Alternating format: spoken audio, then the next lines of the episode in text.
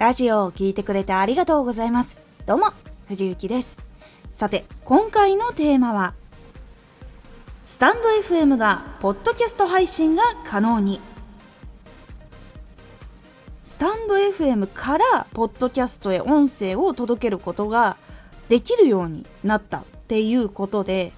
これかなりいいことが多くなります。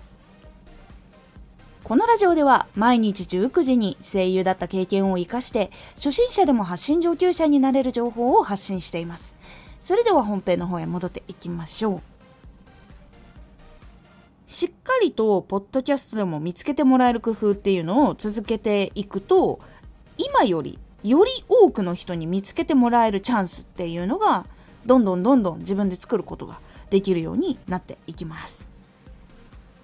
実際にポッドキャストに音声を届けることができるようになったっていうのは今日ツイッターで知ったんです。スタンド FM の公式さんが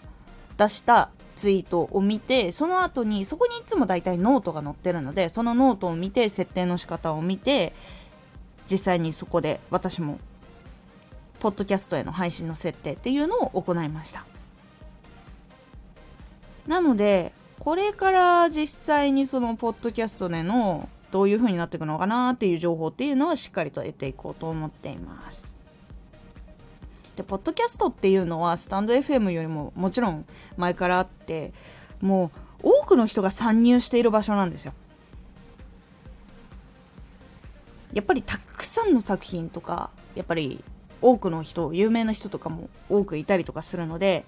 選んでもらうとか見つけてもらうっていうのがさらにちょっと大変な場所になったといえばなったという感じにはなります。ですがそういう時だからこそしっかりと届ける工夫を全力で入れ込んでいってやるってことが大事になります。まだまだ広がっていく可能性っていうのは実際にありますしラジオもしっかり投稿していくことで見つけてもらえる可能性っていうのも増えます。で実際にノートを見たところスタンド FM 内での再生回数はスタンド FM 内でカウントされるんですけど、ポッドキャストで再生されたものに関しては、スタンド FM 内でのカウントにはならないみたいなことがノートに書いていたりとかしますので、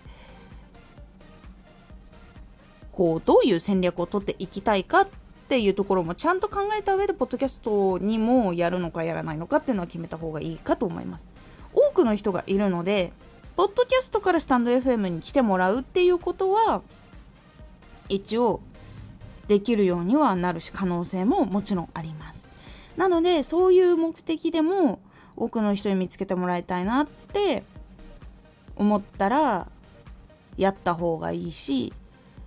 スタンド FM 内でのこと頑張りたいなってなったら一時的にそのポッドキャストに行く前にチャンネルの確率をしっかりとしてである程度ラジオとかもしっかり取り揃えた上でポッドキャストに移動するっていうのは移動するというかその設定を行う。でスタンド FM からポッドキャストも聞けるようになるよっていう風にした方がいいかなと思います。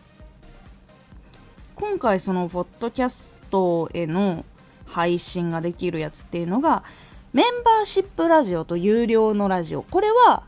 できないらしいです。なので無料で公開しているものっていうのが更新されていきます。なので私のラジオだったら1000本は普通に超えているので1200300本くらい？いや違うな。もうちょっとあるな。4005001500本ぐらいはポッドキャストでも聞くことができるようになりました。なのでこういうふうにしっかりとその自分のチャンネルである程度必要なラジオっていうのをしっかりと決めてそれを並べた後にやるっていうのも一つ作戦といえば作戦なのでそういうやり方も一つあります。で明日のラジオなんですけども11月17日の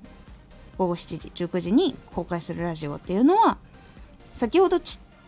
ちょっとお話ししたと思うんですけどやっぱり大きな場所になってくるからこそしっかりと見つけてもらえるようにする工夫っていうのが必要になってくるので明日のラジオは目立つための工夫しないといつまでも見つけてもらえないっていうラジオをお話しします。いわゆる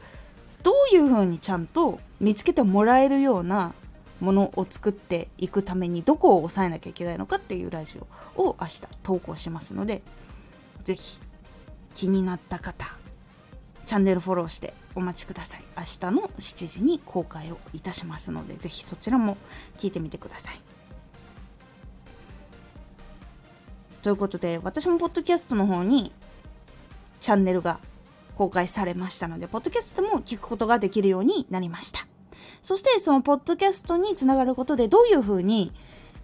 スタンド FM っていうのが変わっていくのかなどなどいろいろこう私も観察して情報を集めていきたいと思っておりますのでぜひまた情報集まったらいろいろお話をしていこうと思っております。ぜひ皆さんも